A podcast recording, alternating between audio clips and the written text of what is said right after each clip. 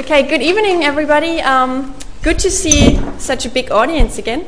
My name is Kristina Musholt. I'm a fellow here at the Philosophy Department and uh, the Deputy Director of the Forum for European Philosophy. And it's my great pleasure tonight to introduce to you um, Professor Simon Baron Cohen, who, um, as many of you will know, I suspect, is an expert in autism and uh, developmental psychopathology. He is a professor of developmental psychopathology at the University of Cambridge and a fellow at Trinity College. And he's also the director of the Autism Research Center in Cambridge. Um, and has done for a long time now uh, research into social neuroscience. He has published a huge number of articles, quite a few books as well. Um, some of you might know his book Mind Blindness or his book The Essential Difference, just to name a couple of the many books that he has published. And he has just uh, written a new book, which is a very um, provocative, interesting, fascinating book proposing a new theory of human cruelty. And um, he's going to present this theory to us tonight. Uh, I should mention that after the talk, there will be an opportunity to buy the book and or to get your book signed.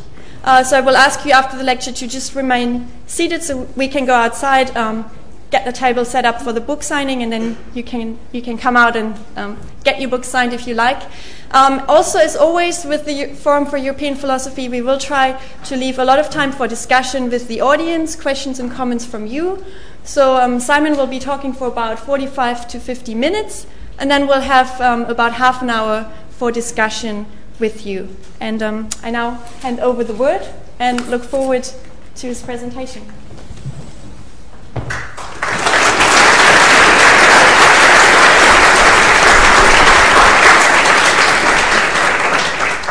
Thank you very much, and uh, it's a great pleasure to be here at the LSE. Uh, thank you for that uh, warm introduction. So, you, as you've heard, I'm going to be talking for about 45 minutes, and I, for one, am looking forward to your questions and comments afterwards. Uh, in many ways, it might be the most interesting part of the evening. Um, the, the title of my talk, as you can see, Zero Degrees of Empathy. Um, and uh, before I start, I want to just acknowledge that I'm going to be uh, describing the research that's been conducted by my collaborators. Uh, and uh, uh, I'm just one member of quite a large team. So I'm here um, in person, but when I'm speaking, I'm thinking of this team of people behind me. Um, lots of names on this, on this slide. Some of them are psychologists, and um, some of them are involved in brain scanning. So we'll be hearing a little bit about, um, about the brain basis of empathy.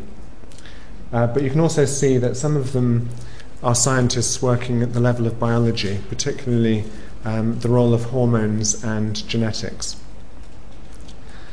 So I'm going to start with, um, you'll have to forgive me, but uh, a slightly distressing image um, so this is a, a, rather poor quality photograph of two scientists, two doctors, um, who were working in the Dachau concentration camp during the Second World War, and they were performing an experiment.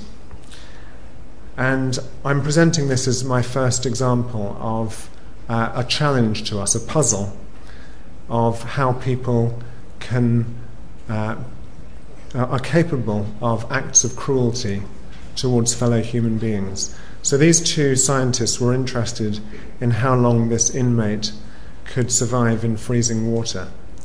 And uh, like good scientists, they were collecting data, uh, they were performing measurements, um, and they were looking at the, the subject's physiology and recording how long they stayed alive uh, in freezing temperatures. Obviously, many of their subjects died. What's puzzling um, to us, you know, with uh, 60 years of hindsight, uh, is how this could ever have been possible. These were educated people, uh, medics, scientists, people, um, professions that we think we can trust, and yet they were, they were treating the subject of their experiment as if the person was simply an object. Indeed, the word subject is probably inappropriate because when we think of the word subject in an experiment, we're thinking about a person with subjectivity, with, with thoughts and feelings, and yet these two men were presumably. Um, their minds were not on the, on the subjectivity of the person in, in the freezing water, but simply on the person as an object. The Nazis are uh, perhaps one example of uh, extremes of human cruelty, but I don't want to get too focused on the Nazis because actually the, the news every day is full of examples of extremes of human cruelty. And I'm not going to um, spoil your evening by giving you too many examples. I've just limited it to three, three more here. So the first is um, uh, an example from someone we'll come back to a little later in, in the lecture. Someone who's in a bar and gets into a fight and uh, pushes a broken bottle into the other person's face. And again, it's the act that I'm interested in. What happens at the point that the person performs the act, knowing that they're going to hurt the other person? What's happened to, to their empathy that they can do such a thing? The second example, again, it's a character we'll come back to a little later in the talk, is a mother who screams at her child, I hate you. So now we're not looking at an act of, of physical cruelty, but we're still looking at an act of, of verbal cruelty, because at the point when that parent screams those three words, is she really aware of the impact of how her words can hurt another person, in this case, a child? And how, does, how is it even possible that a human being can do this to another person? Uh, we think of parenthood as all about affection, and yet uh, some people can do this. And the third one, again, I don't want to, um, to, to burden you with these very depressing examples, but we hear of this all the time that soldiers in a war situation, or even um, I'm ashamed to say, in a peacekeeping situation.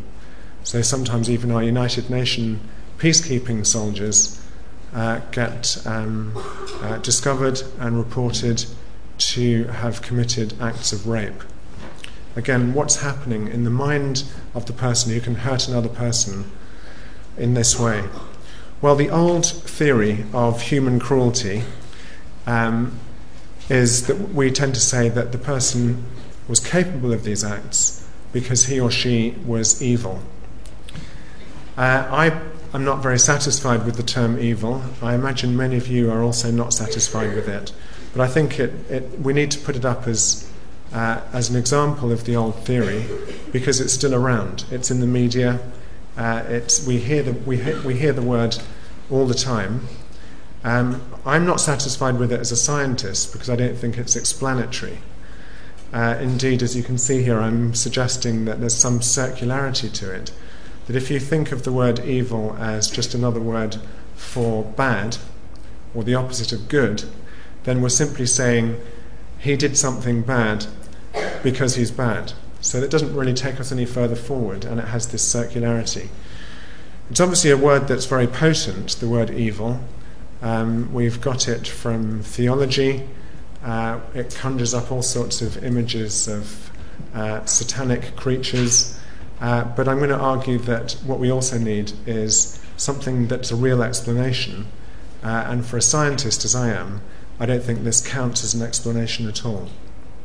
So, what I'm going to be arguing is that we need a new theory of human cruelty to explain human cruelty. And I'm going to argue that in place of the term evil, we should be using the term empathy erosion. So I'll be talking a little bit about empathy, about what this special substance is, uh, about how we all possess it to varying degrees, and how you can lose it. Uh, how your empathy can be eroded in different ways, and looking at the, the ways in which uh, empathy can be lost. But I'm going to argue that, in contrast to the term evil, empathy is scientifically useful because it's tractable. You can actually do something with it. Um, so, scientists uh, like to measure things, and empathy can be measured. We'll be looking at that. Um, scientists like to put things under the microscope, analyze them, dissect them, and understand how um, systems work. And again, I'm going to argue that empathy is that kind of thing, that we can do that. And most importantly, scientists like to make predictions in order to either confirm or refute their theories. They like to make predictions. And unlike the concept of evil, I think what you'll see is that the concept of empathy does lead to novel predictions. For example, we can ask, where in the brain does empathy live? And we can make predictions about uh, to localize it in the brain and see whether those predictions are right. Before I um, tell you about the science of, of empathy and to see whether it stands up as an explanation for acts of cruelty, I think we need to start with a definition. So we've got the term empathy in our English language. We use the term all the time, so we think we know what it means. Here I've uh, suggested that we need to step back from it and actually analyze it, just in terms of uh, its meaning. And what, I, what I'm suggesting here is that empathy has at least two components, and this constitutes my definition what you'll find, those of you who are interested in this topic, or those of you who work in this area, is that actually there are many definitions of empathy, and different theorists suggest that there are fewer or more components. I think at a minimum there are two components. So the first is uh, what psychologists call cognitive. It's the understanding or the recognition element. And I've defined that as the drive to identify another person's thoughts and feelings. So, putting yourself into someone else's shoes to imagine what they might think or feel. So, cognition, I'm a psychologist, is just another word for how we process the information, how we, how we, how we understand the information. But I think empathy has a second component, which is more the response element. It's not just about recognizing what someone might be feeling or thinking, but it's also about how we respond. And this is uh, under the term affective. Affective is another word for emotional, but what we're really looking at is what is your emotional response to someone else's thoughts and feelings. So that's my second definition the drive to respond with an appropriate emotion to someone else's thoughts and feelings. Now, the reason I think that you need both components to say that somebody has empathy is you could easily imagine that somebody might have one component without the other. And if that was the case, we might not want to, to accord that person empathy. So let's, supposing, uh, let's suppose that someone could do the first part, but they couldn't do the second part. They could recognize uh, that their victim was in pain very accurately, but they didn't have the appropriate emotional response of wanting to alleviate someone's pain or distress uh, very much characterizing the psychopath that we'll talk about shortly. So, on, in situations like that, where someone can do the first part of empathy but not the second part, I think we'd want to hold back from saying that person has empathy. This next slide also um, is intended to get across another idea which will come up throughout the talk, which is that empathy isn't an all or none affair. It's not that you either have it or you don't have it, but it comes by degrees. So here we've got the familiar bell curve, which I'm calling the empathy bell curve, and uh, I've marked out on the horizontal axis, the x axis, uh, six degrees of empathy. The idea being that most of us are somewhere in the middle. Uh, but some people are very low in empathy, uh, most of us are average, and some people may be very high in empathy. So uh, I'm going to be showing you some evidence for that claim that actually uh, empathy uh, is a, a, continuum, a spectrum, and we'll be asking the question what determines where you lie on that, that spectrum. In fact, this leads me very nicely into the first way that we can measure empathy, which is using questionnaires. So, this is one such questionnaire. It's called the Empathy Quotient, the EQ. And you can just see two examples of items on this questionnaire. And the way it works is you read each statement and you're asked to say whether you agree or disagree with each statement as a description of you. Uh, you can see that both of these examples are about social sensitivity. Uh, and uh, what you see at the bottom of this slide is real data. That whereas in the previous slide we saw a, uh, an idealized um, bell curve, that normal distribution, here we've got real data, and actually it does produce um, a normal distribution. So this is using a questionnaire in a population, a general population of thousands of people. Most of us are scoring somewhere in the middle. Some people are very high, and some people are very low.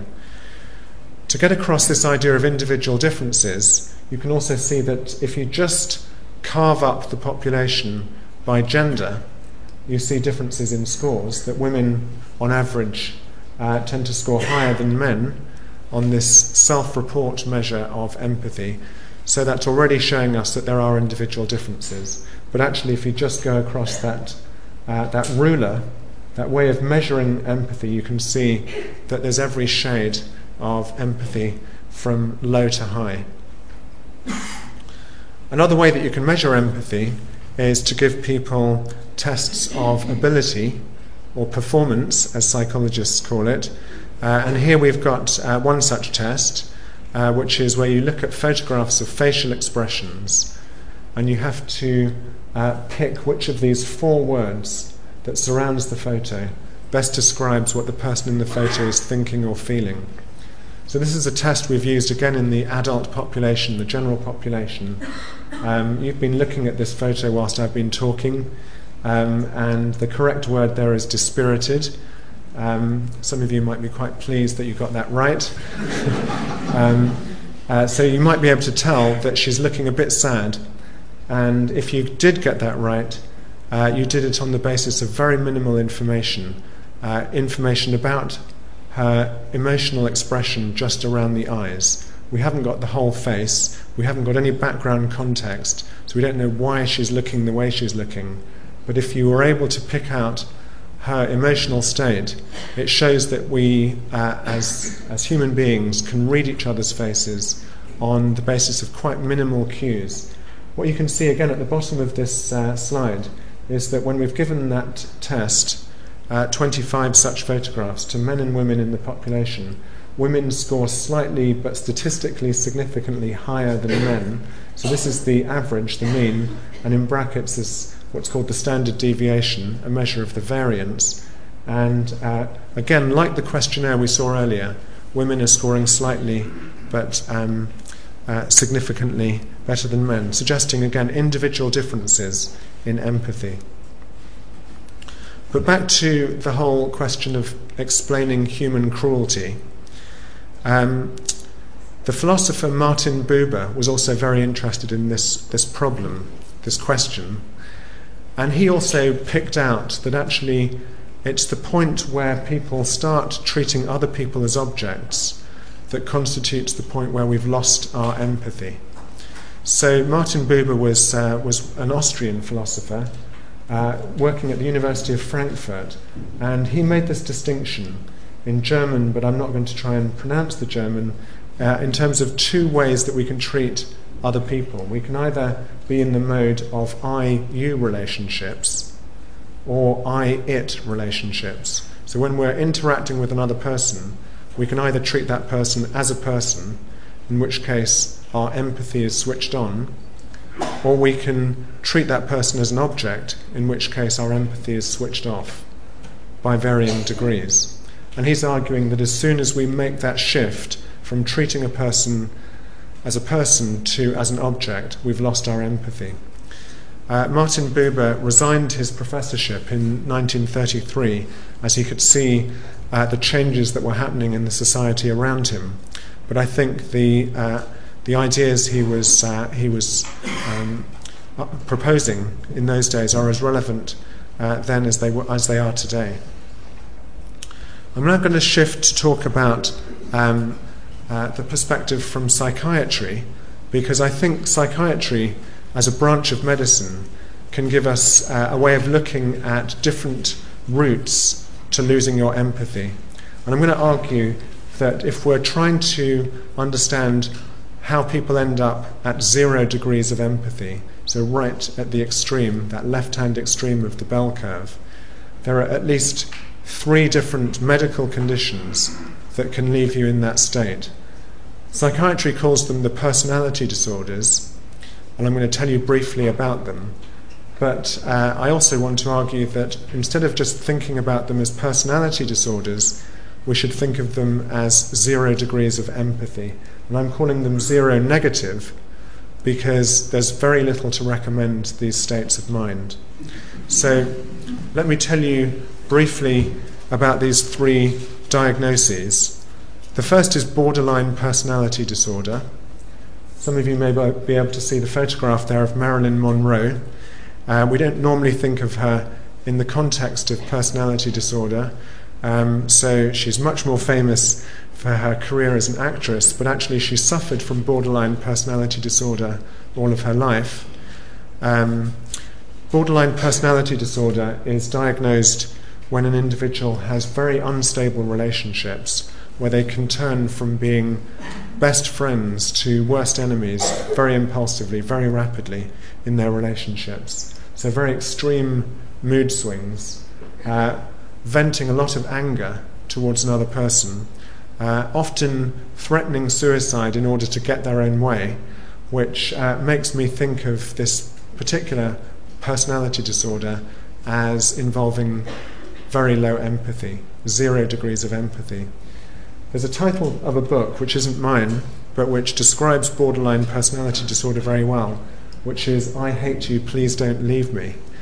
Uh, and that's really, it, it, encapsulates in a very, um, a very neat way how people with borderline personality disorder can turn on others, um, so um, expressing the extreme of hate, but then within minutes can be begging the person not to leave them because they fear abandonment. Uh, we'll be looking a little in, in, in, in, a little while at some of the early experiences in childhood that can lead to these sorts of outcomes. But at this stage, it's just documenting one example from psychiatry of extremely low empathy. The second one is much more familiar to us uh, the psychopath, or to give them their full uh, diagnostic um, name psychopathic personality disorder, also called antisocial personality disorder. So here we've got an image you may be able to make out from the movie Silence of the Lambs, but uh, you know this isn't just something in fiction and in art. Uh, this is uh, something from from our real world. These are individuals who are super, superficially very charming, so that we can be lulled into trusting them. But actually, it turns out that uh, their most consistent trait is that they lie, uh, that they uh, can't be trusted once we discover it. Uh, these are the individuals who don't hesitate to hurt other people, either by manipulating and exploiting them uh, or by physically hurting them, and show no anxiety uh, or no guilt or no remorse at what they've done. So if we think of the, of the person who claims to be the gas man and turns up at the front door uh, of uh, a widow uh, asking to read the gas meter, and once he's gained entrance into the house, mugs the old lady and steals her life savings. We've got some idea of the psychopath. So the deception is part of it, and uh, some people would argue that the capacity for deception shows that the individual has at least the cognitive element of empathy, that they can manipulate somebody else's mind, so they must be able to at least infer what somebody else might be thinking or feeling, but they don't have the emotional response that we might hope for of caring about the other person. In my uh, earlier slide, when I talked about the man who was um, quite willing to push a broken beer bottle into someone else's face, and in fact, uh, that ended up in, uh, in murder, it was a real story. It was provoked by uh, the, the criminal uh, simply feeling that he was being stared at. And so it was a, the smallest provocation was able to trigger the, the act of violence. The last example is uh, another personality disorder, narcissistic personality disorder. And uh, again, the image here might just give you uh, an idea of what we're talking about. So, this is the, the Greek mythological character Narcissus, who really only cared about himself and fell in love with his own reflection. But these are individuals who often become socially very isolated because all they really care about uh, are themselves. Again, like psychopaths, they can uh, sometimes exploit others for their own uh, benefits rather than thinking about what's good for other people. And they often feel they're much more important than other people. So these are individuals who won't hesitate to jump to the front of the queue uh, rather than thinking that they need to wait in line. All of these three, I would argue, although we can see them as personality disorders, so I wouldn't want to uh, challenge uh, the psychiatric diagnostic category of personality disorders. They are enduring uh, states of mind. Um, I think we can also see them as examples of zero degrees of empathy.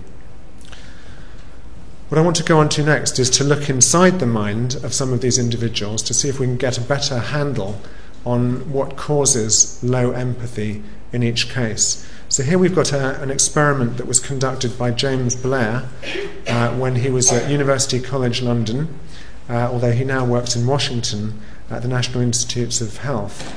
So what he did was um, he um, went into Broadmoor um, and tested psychopaths using something called galvanic skin response. This is a way of measuring the physiological response that someone shows whilst they're looking at different stimuli. So here we've got the psychopaths being compared to a control group, people who don't have psychopathic personality disorder. But the individuals are being shown three types of images. The first are threatening images, like guns and knives. The second uh, are images of someone in distress. And the third are neutral images, like pieces of furniture. And he was measuring, you might be able to see it at the bottom, galvanic skin response, which is how much you sweat on the palms of your hand.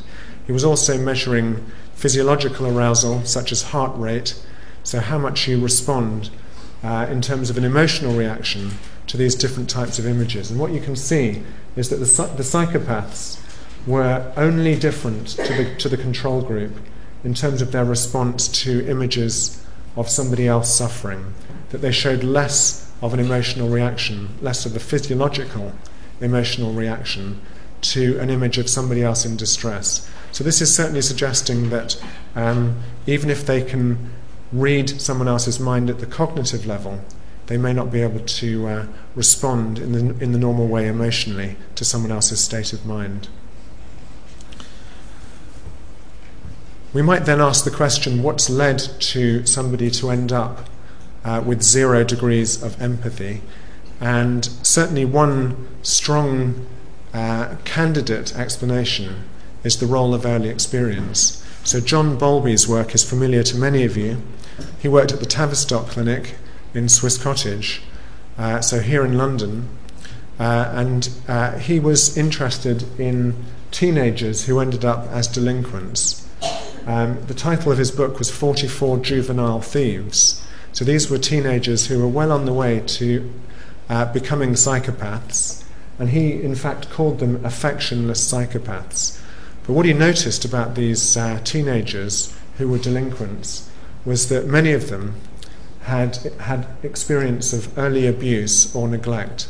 Many of them had uh, been brought up in children's homes and institutions without the opportunity to form uh, affectionate relationships to caregivers uh, many of them had been fostered, and many of them had had multiple foster families in their childhoods. Uh, some of them as many as 50 different foster families by the time he was studying them in their teens. So, what he uh, argued was you might just be able to see it, the projector is cutting off the slides a little bit, is that uh, these individuals had had the experience of insecure attachment. He argued that for an individual to develop empathy and to develop trust in relationships, they need to have the experience of secure attachment to a caregiver. And that if you've had insecure attachment, this is likely to disrupt your ability to trust other people uh, right through your life and your ability to empathize in relationships. I think the evidence is not just around delinquents, because you can also see that when we look back at the childhoods of those with borderline personality disorder, some 80% of them suffered neglect or abuse in their childhood. So, this is certainly pointing to something very important, namely the role of early experience and particularly the experience of, of care. But in case um, you're led by that into thinking that empathy and um, the erosion of empathy is all down to your early experience and your environment, you can see that this study by Avshalom Caspi and colleagues at the Institute of Psychiatry, again here in London, is showing that there's an interaction between your early experience, and here you can see that along the horizontal axis, uh, the research group divided people into um, whether they'd had severe maltreatment, possible maltreatment as children, or no maltreatment, uh, and uh, which version of a particular gene the individual carries in order to predict someone's likelihood of ending up with a diagnosis of conduct disorder, the very same group that Bowlby was looking at, so delinquency in teenage. And what you see is that uh, Caspi and colleagues picked out one particular gene, it's called the MAOA gene, uh, because there are two versions of this gene. We all have the gene in us, uh, but there are two versions of the gene in the population. And what you can see is that your likelihood of ending up uh, as a delinquent in your, in your teens is not just increased by whether you've had possible or, um, or definite maltreatment, but it also interacts with which version of the gene you're carrying. So it's, it's, it's evidence of both genes playing a role and environmental factors playing a role. And indeed, the, the idea that genes might, might be involved in empathy led us, when we were using the empathy quotient, that questionnaire I told you about earlier, to ask our volunteers to give us a bit of their DNA.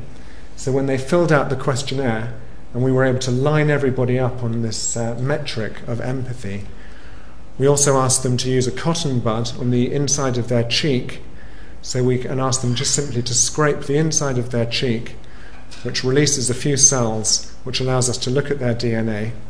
And you can see we were looking to see whether there were any genes that were associated with a person's score on the empathy quotient.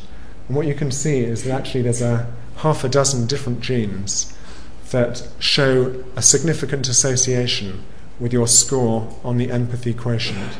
So you can see at the top here I've put genes for empathy, but I've put that in scare quotes because obviously these genes aren't coding directly for empathy, uh, but certainly they're showing a statistical association with scores on a measure of empathy, suggesting that ultimately we will find that from the gene, which simply blindly codes for proteins, there will be, be many steps through to behavior and ultimately empathy. I'll be coming back to some of these genes shortly because some of them, like this one here, in fact, both of these, are involved in uh, the production of testosterone and uh, sex, sex steroid, steroid hormones that differ between men and women. Uh, in fact, we'll look at that right now because uh, we've also been interested to see whether, over and above the role of genes, uh, whether hormones play any role in determining how much empathy you end up with.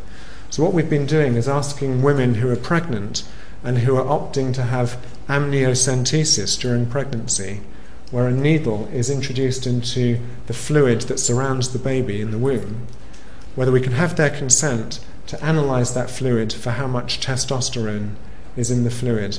And we're doing that because here's the fetus and the fetus is producing testosterone. We sometimes think of it as the male hormone, but actually both sexes produce it. It's just that uh, males produce at least twice as much of it as females. Uh, but some of that testosterone ends up in that fluid around the baby. So we measure the, the, the hormone in that fluid, and then we're asking these women uh, if we can follow up after the baby's born to test the child to see how much empathy the child has and then look for any correlation between the baby's hormone level and how much empathy they have in childhood. We're doing this because decades of animal research suggests that this hormone, testosterone, organizes the way the brain develops. We know this from animal research, but up till now it hasn't been possible to test this in humans. So, what you can see here is that the children whose hormones we measured uh, whilst they were still in the womb um, are now eight years old, old enough to take that test of empathy, but it's the child version of the test. So, again, we asked in this case these eight year old children to look at the photographs to pick which of these four words best describes what the person in the photo is thinking or feeling. And uh, the language now is, uh, is adapted for an eight year old child. Here, the correct answer is that he's interested in something. Uh, but what we're most interested in scientifically is any relationship between your score on the empathy test and your hormone level in the womb. And what you see is that the line goes downwards, which means it's a negative correlation. The higher your fetal testosterone, the more difficulty you're having at eight years old in reading emotions in somebody else's face. So, although Bowlby was absolutely right that early experience and the environment is hugely important in determining your empathy, it looks like our, our prenatal biology, both our genetics and also our hormones, might also contribute to how much empathy we end up with. Let's switch now to look at the brain because uh, so far we've talked about behavior and we've talked about some of the ultimate causes, early experience and prenatal biology, but we, we somehow have uh, sidestepped the important organ that uh, is responsible for all this, the human brain. What you can see here is that um, the earliest idea of where empathy might live in the brain came from this case study from neurology, one of the most famous case studies of a man called Phineas Gage. So, for those of you who don't know the story, Phineas Gage was working on the railroad in the United States in the 1840s, and his job was to use a metal bar to push the dynamite down before they laid the railroad tracks. And one day the dynamite went off a bit too early, and it blew the metal bar right up under his eye and through his brain, and it emerged through his skull. Now, the reason that I'm mentioning this is that Phineas didn't die from this horrific accident. He lived for another 12 years, and the doctors of the day recorded the change in his behavior. And what they noticed was that actually, despite this horrific brain damage, his language was unaffected, his memory was unaffected, um, his uh, intelligence, his reasoning was unaffected.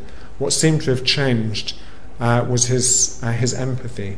That whereas before the, the accident he was described as a very sensitive, polite, considerate individual, after the accident he was described as very rude, unable to judge what was socially appropriate in different social situations.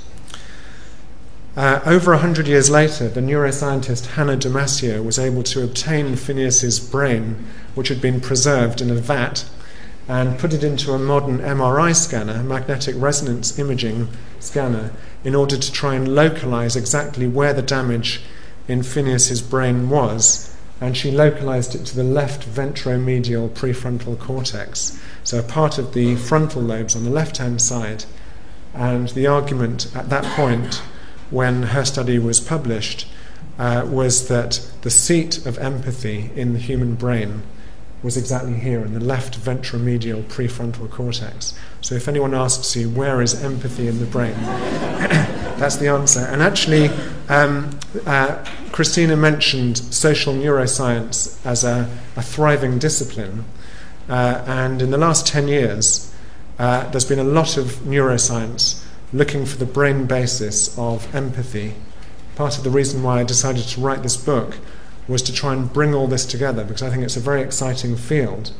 And you can see that there are, by my count, at least 10 different parts of the brain involved in empathy. So the ventro- ventral medial prefrontal cortex is down there on the list.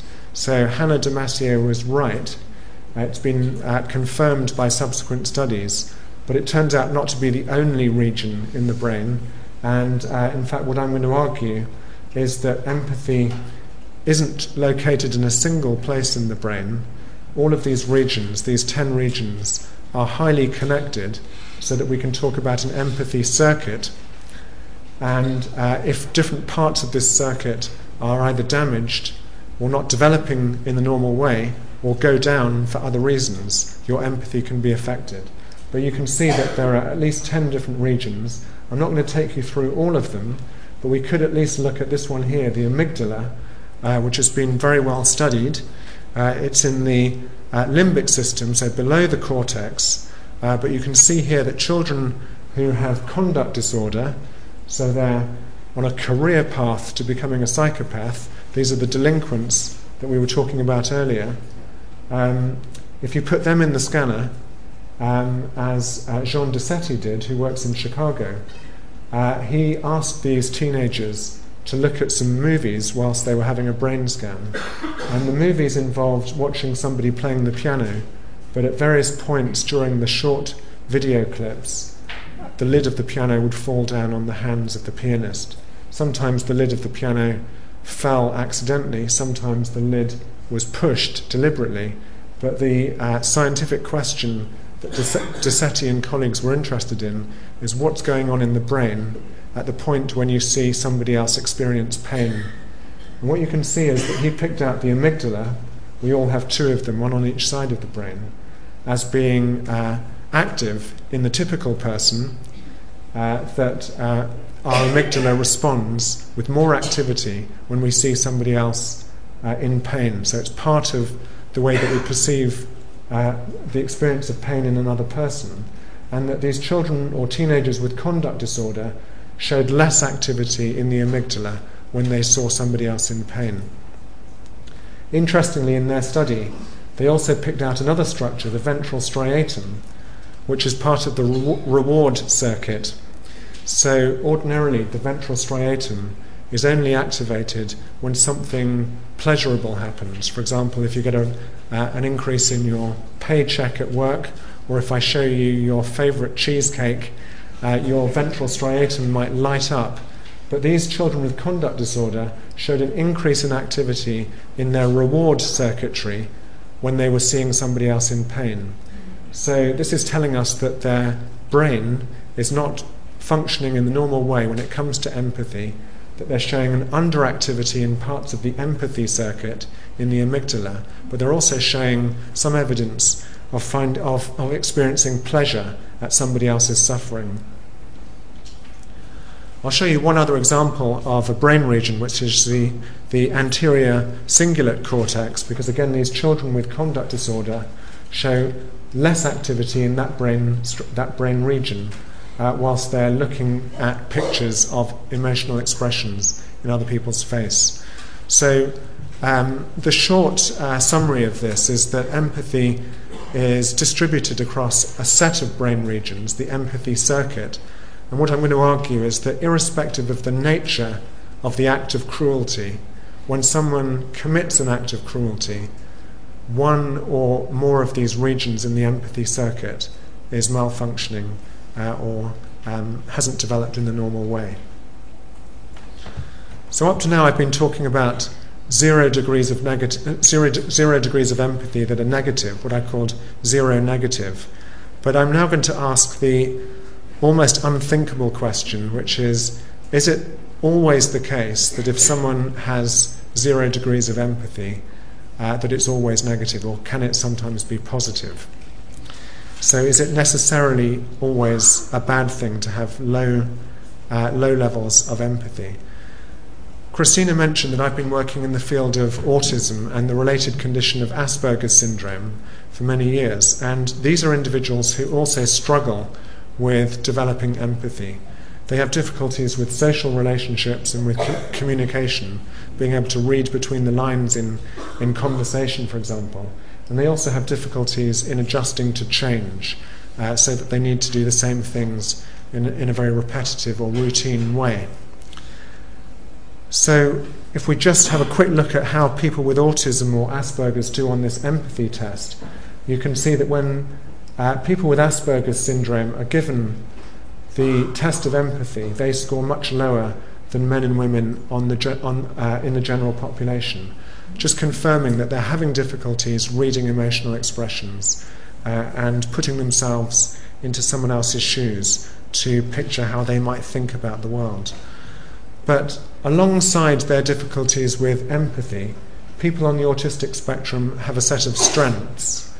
Uh, in particular, they have excellent attention to detail and they're very good at spotting patterns and spotting rules uh, or consistent patterns in the environment. They also tend to develop interests in a very deep way, so they, they don't seem to be very interested in superficial interests, but they like to do things very deeply. People with uh, autism or Asperger's syndrome, it's very interesting that their difficulties with empathy don't tend to lead them to commit acts of cruelty. Their difficulties with empathy, if anything, lead them to avoid social relationships. Even though they crave friendships, they find people very confusing. So, in their case, low empathy is not leading to an increased likelihood of cruelty, but it's leading them to avoid social situations. Their ability to, uh, to spot patterns and rules in the world often means that actually they end up as very very moral individuals um, and, uh, and uh, like very clear rules which give them a moral compass. I'm just going to mention uh, one way of thinking about autism and Asperger's syndrome, which is that these individuals, alongside their difficulties with empathy, have a very strong drive to systemize. Uh, they like systems.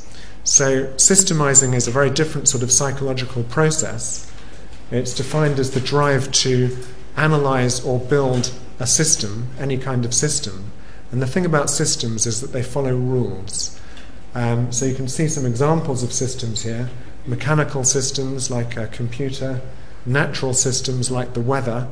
Here on, the side, on this side of the screen, you can see the notebook from a, a man with Asperger's syndrome who records systematically information about the weather he goes out into his garden every night at midnight and systematically records the uh, information about rainfall, temperature, wind speed, uh, humidity, and other fascinating aspects of weather. And his house is full of such notebooks because he needs to do it highly systematically every day.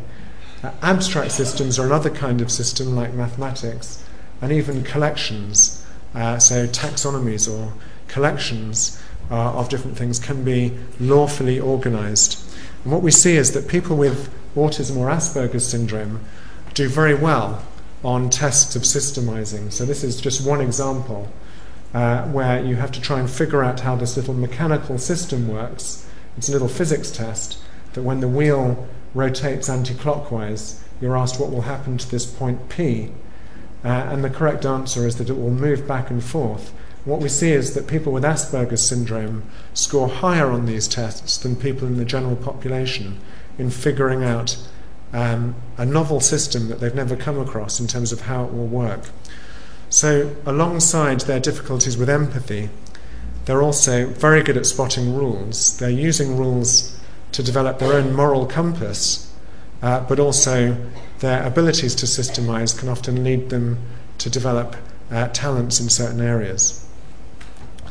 Before I end, I want to just mention a few other uh, topics. One is the question of whether empathy can be taught. So, if you are low in empathy, are there any ways in which you can improve in your empathy? Well, we developed this DVD, particularly for people on the autistic spectrum. Um, and it's uh, a DVD, as you can see, which contains uh, actors and actresses performing different emotional expressions. Here we're just looking at a still photograph but on the real DVD, you click on a face of your choice and you get to see an actor or an actress performing a particular emotional expression. Uh, the DVD contains every known human emotion. Uh, there are 412 human emotions. At least that was the number that we found. Um, and what we did was ask people uh, with Asperger's syndrome uh, to take the DVD away and uh, use it um, for two, week, two hours per week over a 10 week period. So they were able to get a chance to just practice looking at faces to see whether they could become more familiar with labeling um, the emotion that someone else was showing on their face. What you can see here is that the group in blue are the um, people with Asperger's syndrome who used the DVD over this 10 week period. In um, purple are the group of people with Asperger's syndrome who didn't have the opportunity to practice with the DVD. And up here are people in the general population. And what we're measuring is accuracy at reading emotions in the face. And what you can see is that um, just over that 10 week period from time one to time two, the people with Asperger's syndrome who had a chance to study faces and had a chance to practice uh, improved significantly in their ability to read emotional expressions.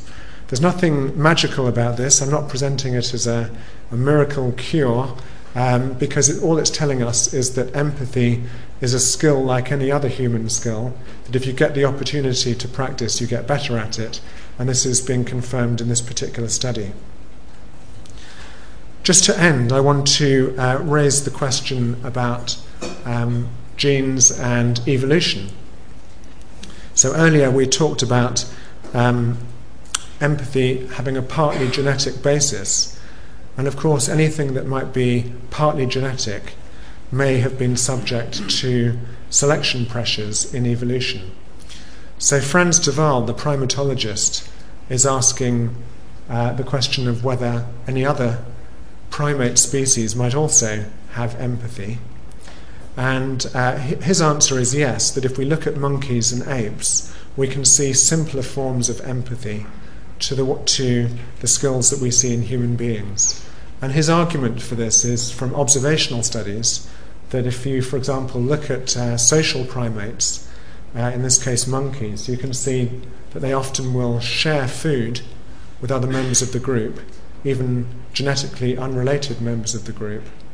Uh, sometimes they'll show behaviors that we could interpret as helping, where one monkey will help another, uh, particularly one that's been injured. Uh, what he calls consolation. So, when two male monkeys have a fight, a physical fight, which often happens, uh, when one monkey wins, there's obviously a loser, and very often other members of the monkey group will go over to the animal that's lost the fight just touch them on the shoulder as if to show consolation. Here, obviously, we have to be a bit careful that we're not guilty of anthropomorphism, but it certainly looks like in another species of, of, of primate, we're seeing signs of what could count as empathy. And Frans de Waal argues that monkeys are certainly capable of reading a limited set of emotions on the faces of other monkeys for example, they can distinguish between a monkey that's looking friendly and a monkey that's looking hostile. Um, he doesn't go so far as to argue that uh, monkeys, or indeed apes, have as much empathy as humans. So, for example, there's very little evidence uh, outside of humans for deception. And we talked earlier about deception being a, a, an, an indicator of at least the cognitive aspect of empathy, being able to appreciate what someone else might think in order to try and mislead them. Uh, and there's very little evidence of the pointing gesture in other species, whereas in humans, even by 18 months old, infants are pointing at things even before they have words to share their experience with another human being. So, empathizing with another human being. But the only study that I've come across which looks experimentally at whether um, monkeys are capable of empathy was by Jules Masserman, working at Northwestern University in the 1960s. And he did something uh, very simple. Um, so, rhesus monkeys were trained to pull a chain in order to get food. So, that part of the experiment was very straightforward. The monkey learnt the contingency that when they pulled the chain, they got rewarded. But then Masserman changed the contingencies. So now the monkeys whenever they pulled the chain, also saw that another monkey got an electric shock. And what Masserman's uh, paper reports is that uh, these rhesus monkeys stopped pulling the chain, they stopped um, p- producing the, the behavior that would allow them to get profit if they saw that this was at the expense of another monkey suffering. And indeed, one of the monkeys refused food for 12 days. It's a distressing account to read in this otherwise very interesting experiment, but certainly suggesting that uh, some precursors to what we see in human empathy may exist uh, in other primate species and therefore hinting at its long evolutionary ancestry. I'm going to draw some conclusions and then we can open up the discussion for comments and questions.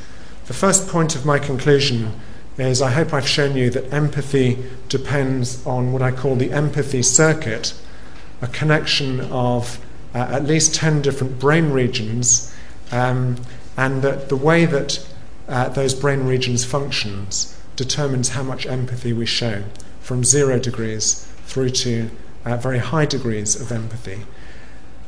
That what determines how much empathy an individual has uh, is the result of certainly our early experience, the product of, of our environment, but not exclusively, because we've also seen evidence for genetic factors. And uh, in the case of uh, those Nazi doctors that we started off by discussing, the role of ideology and cultural factors. The second point in my conclusion is that whenever someone commits an act of human cruelty, I would argue that we're, what we're seeing, by definition, is an erosion of that person's empathy. That actually, at the point that they commit the act of cruelty, whether it's shouting at another person or whether it's pulling the trigger, their empathy is switched off. Uh, but that when uh, we look at individuals who are low in empathy, Although that might be necessary to explain human cruelty, it's not sufficient because we can certainly find examples of people who have low empathy but who don't go on to, to commit acts of cruelty.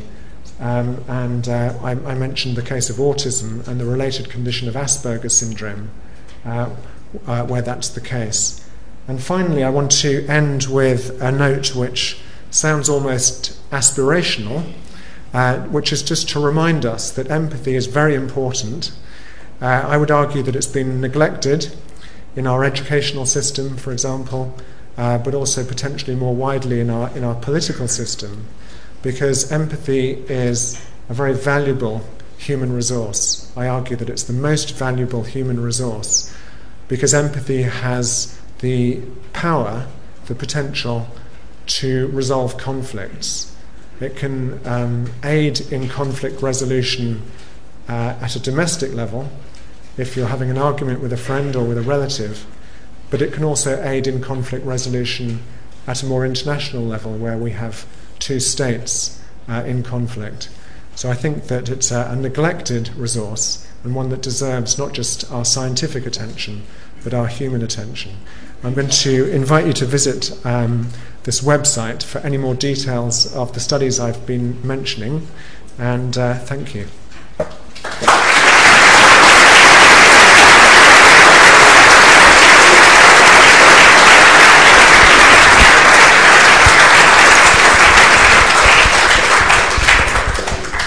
Okay, well, thank you very much um, for this very fascinating talk. I'm sure there will be um, many, many questions um, from you. We'll have about half an hour for, for discussion now. Um, so, yeah, right there in the back. Do you want to start in the green shirt? There, there, there are some microphones that are I think there's microphones going around, you. so if you could so just wait until you have a microphone in hand before you start asking your question.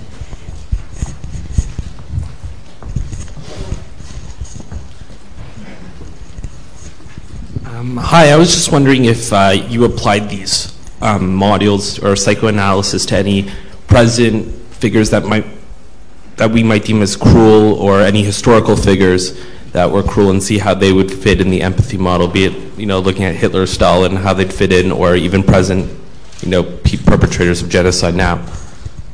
Right. I, I heard some of the question. I missed the beginning, uh, but you're asking can we apply, the, can we apply this uh, same model to, to individuals in history? Is that right? Yeah. Yes, whether we can tell if they lacked empathy or they sure. if, or anything like that. Yeah, I mean, obviously, uh, we're limited in that uh, you know the the individuals who we think of as having committed um, crimes against humanity, uh, like Hitler or other um, historic figures, we can't study their empathy uh, we can we can look at the look at bi- biographies to get clues about what their empathy was like. But I think that's always fragmented evidence, and ultimately, as a scientist, I would want to, um, you know, restrict any claims to people that we can actually study today. So, um, you know, we've I, I, I described experiments where we've had the opportunity to put people into the lab or into the scanner to look at their empathy. So I think uh, we can speculate that this model should apply to individuals in history, but it is just speculation. Okay. Um, there in the black jacket in the middle. There's sorry. There's many hands at the same time. I'm just trying to keep track. um, Thank you, Simon, for a very interesting talk. Um, I think the first thing I'd like to say is I'm not terribly impressed with the empathy of the uh, scientist who was uh, studying those rhesus monkeys. But my real question was to do with the, um, the, the, autistic people that uh, you researched and where you found that they have a low level of, of, of empathy. And of course, um, and, that, and, and, my question is about the genetic aspect to it, because uh, empathy is very much a, uh, a, human kind of attribute, perhaps, of consciousness. And I'm just wondering whether you did any studies on the genetic aspect of the, of the, the people who, who carry the autism or the Asperger syndrome. Right. Um, so, just to sort of respond to your initial comment about the empathy of the scientists who looked at those rhesus monkeys. I, I, think I would agree with you. I mean, it raises this whole question about the ethics of animal research. And um, when I was reading that, that experiment from back in 1964, I was, I was glad that the experiment had been done because it teaches us quite a lot about the empathy of another, of another species. Uh, but I completely understand what you're saying that, uh, that the scientists who conduct these experiments um, you know, they, they may have to subject animals to uh, conditions that, that might, not be, might not be reasonable, might not be humane. Luckily, we have ethics committees these days that try to regulate what we can do within animal research or human research. But to your uh, main question, um, we have looked at genetics of autism and Asperger's syndrome. Uh, they're not uh, single gene conditions. So they involve many, many genes. Uh, some of those genes do correlate with measures of empathy. So we're very interested in trying to track down which genes might be particularly involved in the empathy difficulties in autism, but also which other genes might be contributing to those areas of strength that I mentioned, like the attention to detail, uh, the ability to systemize. Uh, but the short answer is that there are many genes involved. Okay, many minutes. I'm just going to be a little bit rude and uh, slip in a question of my own, sure. just because it's a follow-up to the to the question that was actually asked uh, before. Um, maybe Kristina, whilst you're asking your question, um, you could find somebody yeah, to right. the microphone um, to. How about right there? Yeah, the gentleman, the sure. black sweater, right? Um, so you were asking um, uh, how it's possible that scientists uh, you know, subject animals to these studies and um, whether there might be a, a, lack of empathy in those cases. And you were saying at the beginning of your lecture, you were talking about this idea of turning other people into objects uh, and then, you know, committing atrocious acts of violence uh, and crime to them. And I was wondering uh, how much explanatory power really this concept of an empathy deficit has here, because isn't it the case that um, these kinds of acts occur or are being done by people who, in other contexts, yeah. are perfectly empathetic towards their own family, towards um, members of their own species, yeah. or towards members of their own culture or country, because yeah. you mentioned intercultural uh, conflicts as well. So, isn't isn't there something else that we need to factor in, something like an in-group, out-group mechanism, maybe, or right. something of yeah. the sort? Now, this is this is uh, a great question, and um, I'm glad you mentioned it because. Uh, in my talk, I was, I was giving examples from psychiatry of people who have lacked empathy for much of their life, if not all of their life. So these are individuals who have, um, if not a permanent lack of empathy, a very enduring difficulty with empathy. Uh, whereas you're absolutely right that in other examples, we might um, lack empathy very temporarily, in a very transient way. Or we might lack empathy in one situation but not in another. So the Nazi doctors that were performing that experiment might have felt it was sanctioned by their society at the time to perform those experiments. Uh, but they may have gone home in the evening and read bedtime stories to their children, showing plenty of empathy in other contexts. So it doesn't, I think, change my general thesis, which is that there is an empathy circuit and it can be influenced either by um, factors that can be very enduring like the way the brain develops, and uh, or it can be influenced by very very transient situational factors, including your beliefs, uh, your ideology, and what you called in-group, out-group factors. If your society um, tells you that uh, a particular minority is uh, is subhuman, then you can um, potentially treat them as if they are subhuman. Right. Okay. Hi, hi Simon. Over here. Okay. Uh, thanks for the talk. Uh, I've got a question about this mind reading DVD. Yeah. Uh, and it's about whether there's a difference between being able to teach an almost semiotic uh, um, and a semiotic reading of an emotion and whether that translates into actual empathetic behavior. Okay, that's another great question. Um, so, um, I think that all that that DVD does is it targets one component of empathy, uh, which is the component of emotion recognition. So it's not taking the whole of empathy, which I think has many different components. It's just taking one component, which is can you learn to um, label, verbally label a facial expression?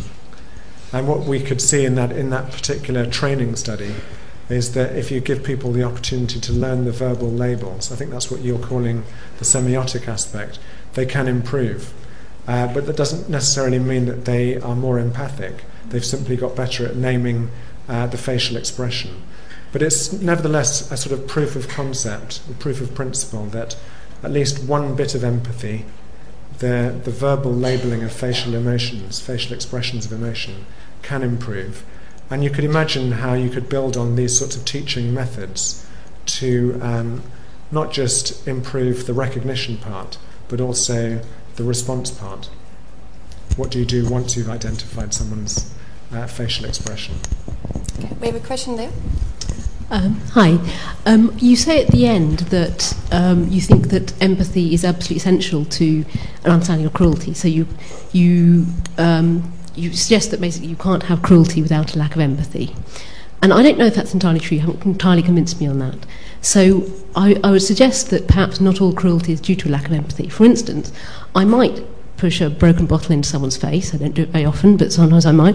If I feel the person deserves it, I might notice that, I might know it causes them pain, I might see that, and I might think it's an entirely appropriate response given what they've done, given who they are. Mm-hmm. And that is not in any way against my empathy. And likewise, some people who are extremely manipulative, extremely self centered, extremely cruel, can be so effective as manipulators precisely because they do read people very well. They do understand exactly what hurts people, and they're very good at this. And that's related to the previous questions we were pointing out about how well people read yeah. other people, how well people can be empathetic towards some, perhaps their own class, their own race their own species, but not towards others, rhesus monkeys, Jews, whoever else it is. Mm-hmm. So you haven't entirely convinced me, despite your final okay. side, that you can have cruelty, right. um, but with empathy. Okay. Yeah. Let me have another go. um, so uh, the first example that you gave, where uh, you might push a broken bottle into someone else's face, but you might feel that they deserved it. Well, to my mind, at the moment when you perform the act, when you're pushing the broken beer bottle into someone else's face, even if you feel they deserved it, it was justified. For example, you're doing it in self defense, or you're doing it because your friend is being attacked, so you're doing it to defend uh, your next of kin or, or uh, another human being. Nevertheless, I think that the act itself means that to hurt the other person, you've had to switch off your empathy in order to do it. So you may have good reasons for doing it, but you, your, uh, the ability to, to, to perform the act knowing it will hurt somebody else means that you've got to um, uh, you've got to um, inhibit the normal, the, the normal empathy that would otherwise stop you hurting another person. So I think, you know, the situation where, let's say, um, someone comes into your house and is attacking your child and you decide to hit them, you've got one emotion, let's say the emotion of either self defense or defense, uh, defense of your child, overriding the other emotion, which is the empathy for the person that you're about to, about to hurt. So I don't think that just because you feel it's deserved means that um, your empathy is still high. I think it's actually one cancelling out the other at that point.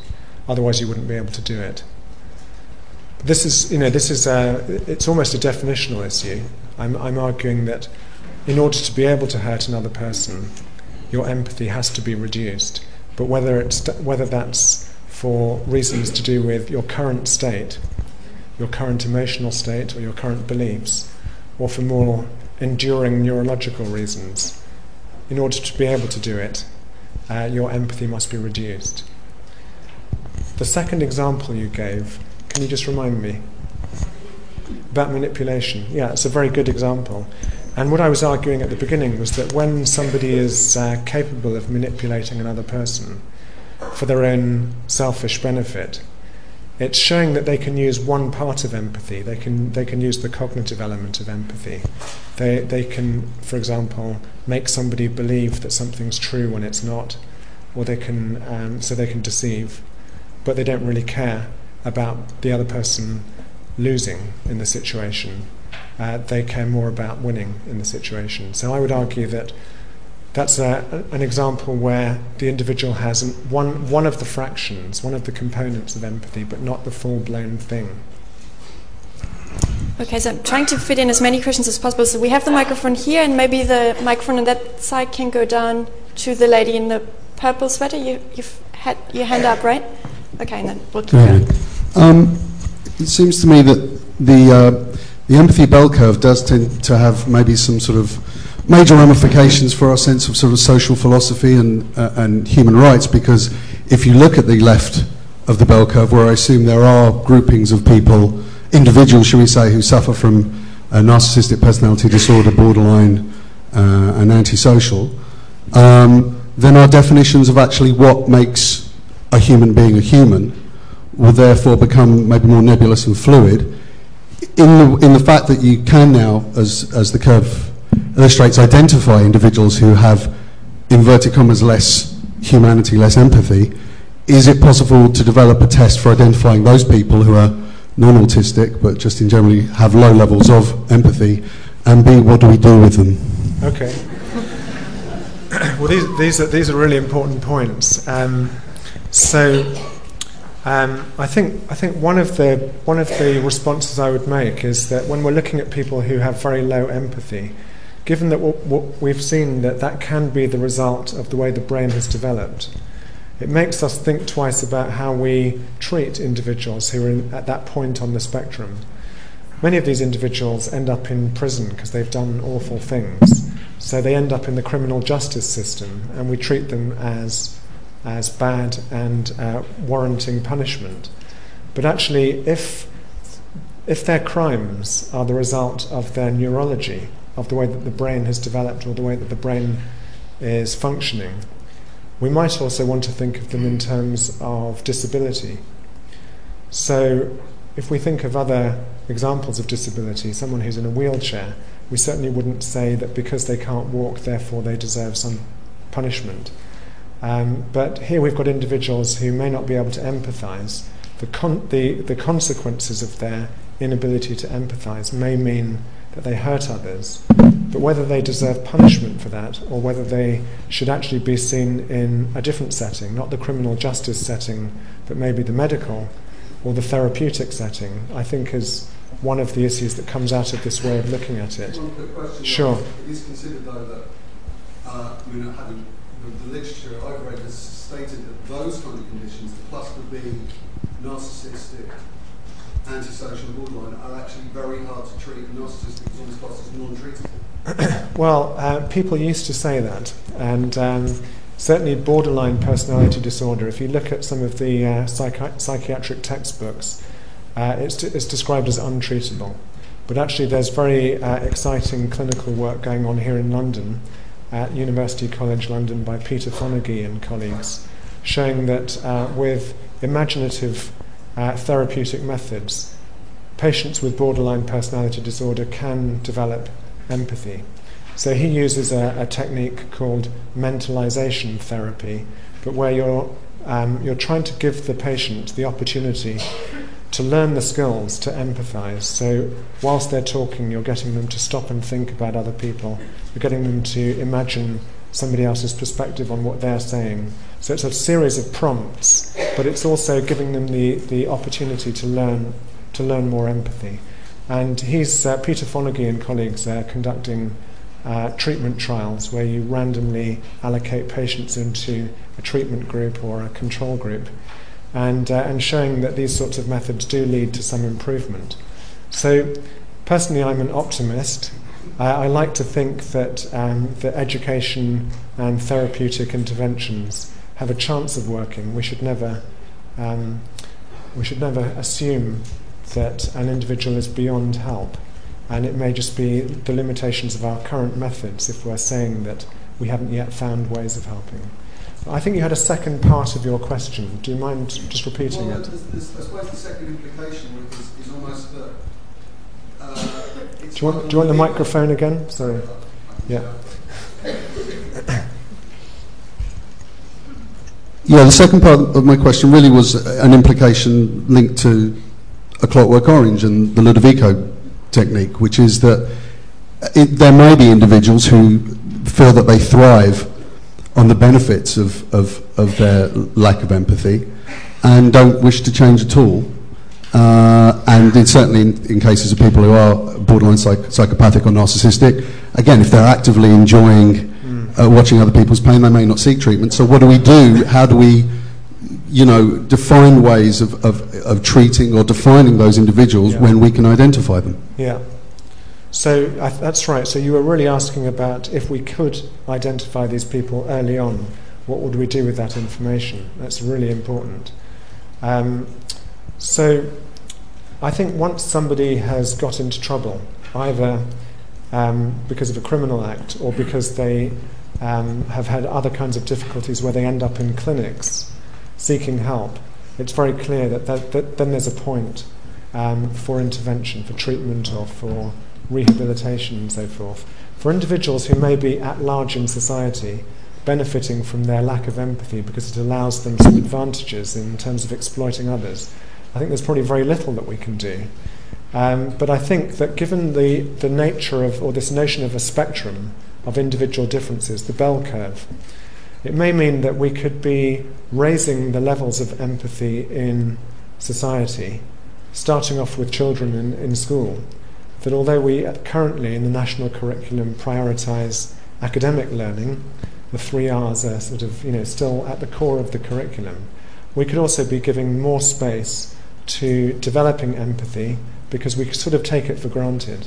Some of those children will end up um, being um, exploitative and being uh, dangerous as adults, but if we can intervene early, not picking out individuals on the basis of their genetics or on the basis of of any other markers, but simply including it as part of the curriculum.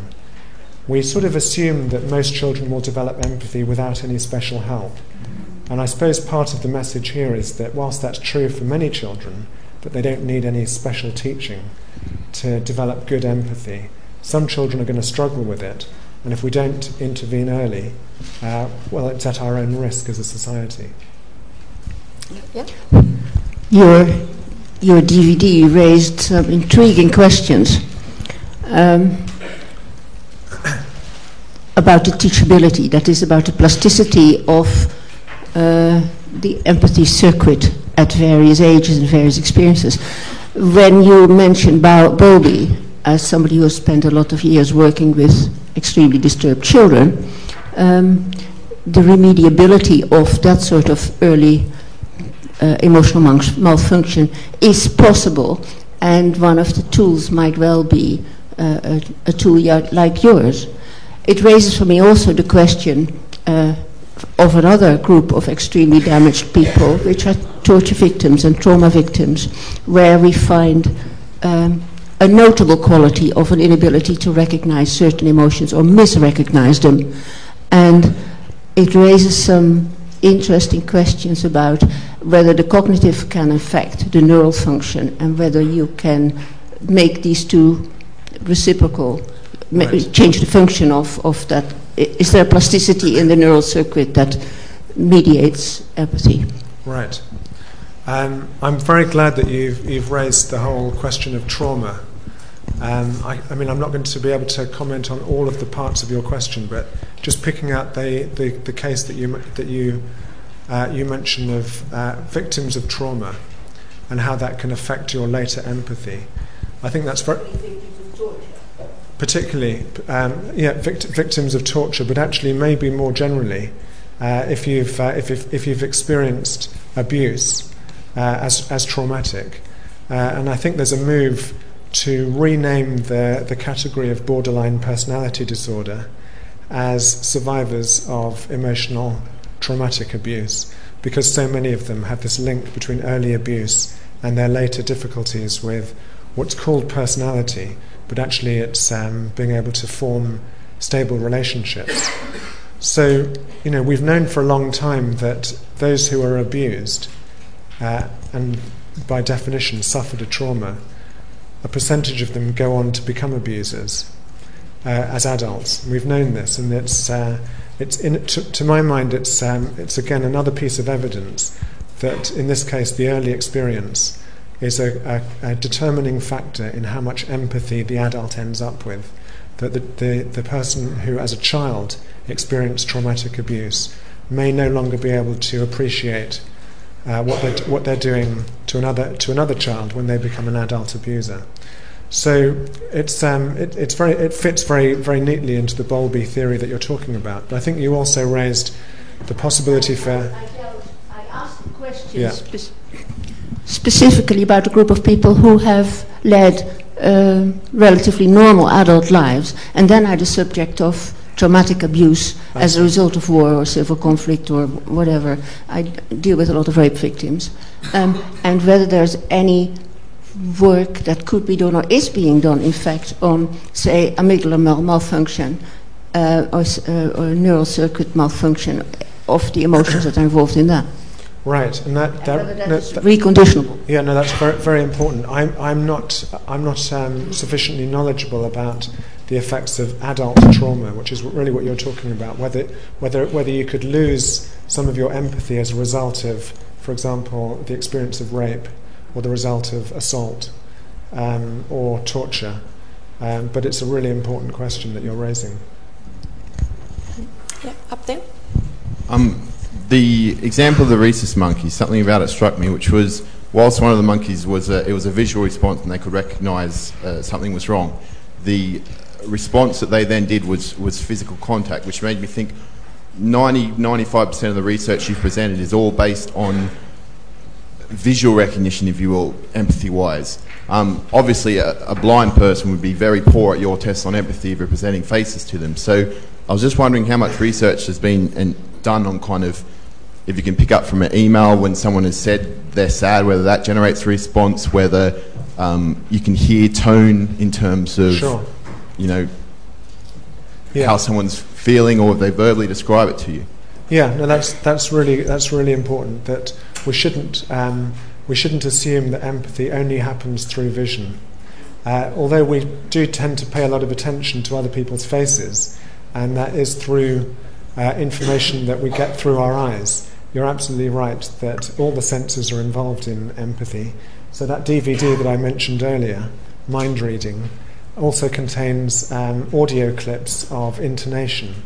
And part of, uh, part of the teaching method for teaching empathy um, in that way was to listen to audio clips whilst you hear sentences being spoken with different emotional intonation to see whether you can start to recognize or improve in uh, what someone might th- be thinking or feeling just from the tone of voice.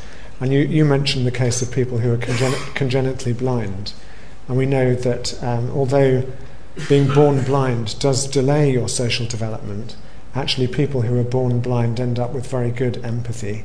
So vision isn't a prerequisite for developing empathy, even, even though it may slow down your development, as you'd expect.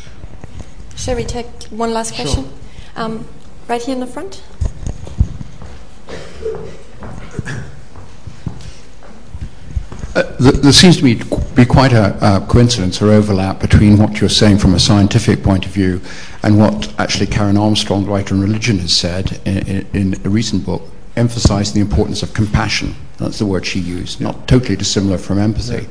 And what she additionally says is basically the difficulty of having compassion for others unless you don't have it for yourself. So, what I want the issue I wanted to raise is really about self empathy. And uh, maybe, again, it's certainly beyond childhood, but um, those who are the victims of abuse in childhood sometimes uh, indulge in, or quite often in a pattern, indulge in self-destructive behaviors, whatever there is, self-harm. Sure. It could be addictive behaviors, uh, self-destructive behaviors. So I just wonder, uh, but we've talked about empathy towards others, but what about empathy towards right. ourselves? Right. Uh, well, as a last question, I think that's a great question. um, so, you know, I'm, I'm struck that the notion of empathy for yourself, first of all, you know, it could almost be uh, a contradiction because empathy is all about switching off a focus on yourself and tuning into other people. That as long as you're only thinking about yourself, you're not really in a state to empathize. But I think I know what you mean because I think you're saying, do you need to first of all care about yourself, care about your how you feel, and I think maybe a second component is do you need to be able to reflect on, on your own emotions in order to be able to empathize with others? Um, so there's a condition called alexithymia, which is um, the ability to describe what you are feeling, as a, you know, you yourself are feeling.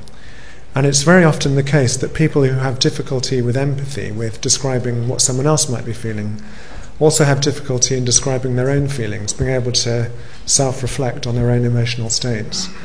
And uh, this has been uh, argued to be evidence that actually the same brain circuit that we use to empathize for others, we also use to think about our own minds. So the, the if you like, the neurological machinery for thinking about someone else's mind is also used when we when we engage in self-reflection. But I think you know what you're calling self-empathy. Um, certainly, that some of those patients with borderline personality disorder, uh, they describe a, um, a lack of um, trying to think what the best way of putting it is, but that they don't care about themselves, that their behavior can be very self destructive. Many of them are engaged in, for example, um, self harm, so cutting themselves, uh, possibly attempted suicide. Uh, so, really not caring about themselves, not valuing themselves. And at the same time, their behavior is often not just impulsive, but very aggressive towards other people. So there certainly does seem to be a correlation between not caring about yourself and not um, not caring about others. But I don't know whether that quite gets at what you were asking. Yeah, I just think that it's probably that if you also let me put it briefly another way. If if you yourself have been through trauma and, and neglect or abuse in childhood, um, perhaps it makes you capable of even greater empathy uh, for others, um, simply because you, you felt that yourselves, and, and, you can you can put yourself more easily in the place of someone who's yeah. been in that experience, and you need to you need to actually have some compassion for yourself and what you've been through too. Um, right. but, we don't necessarily, but I mean, right. you know. It, so in a sense, it almost increases that empathy yeah. for others, that feeling for others, right. because you can so much more easily put yourself in their place. Absolutely, and so that's the that's the opposite case to the the abused turning into the abuser. It's actually the abused turning into somebody more compassionate because they've actually, they know what it feels like. And uh, you know, I suppose my my sort of message is that there are many routes to developing both um, high and low empathy, uh, but um, they all pass through a common circuit in the brain.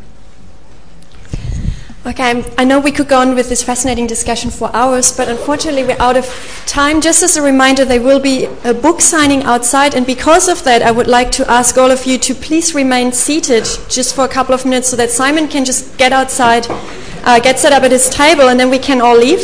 And before he does that, um, of course, we should thank him for his fantastic presentation, and thanks to you as well for your.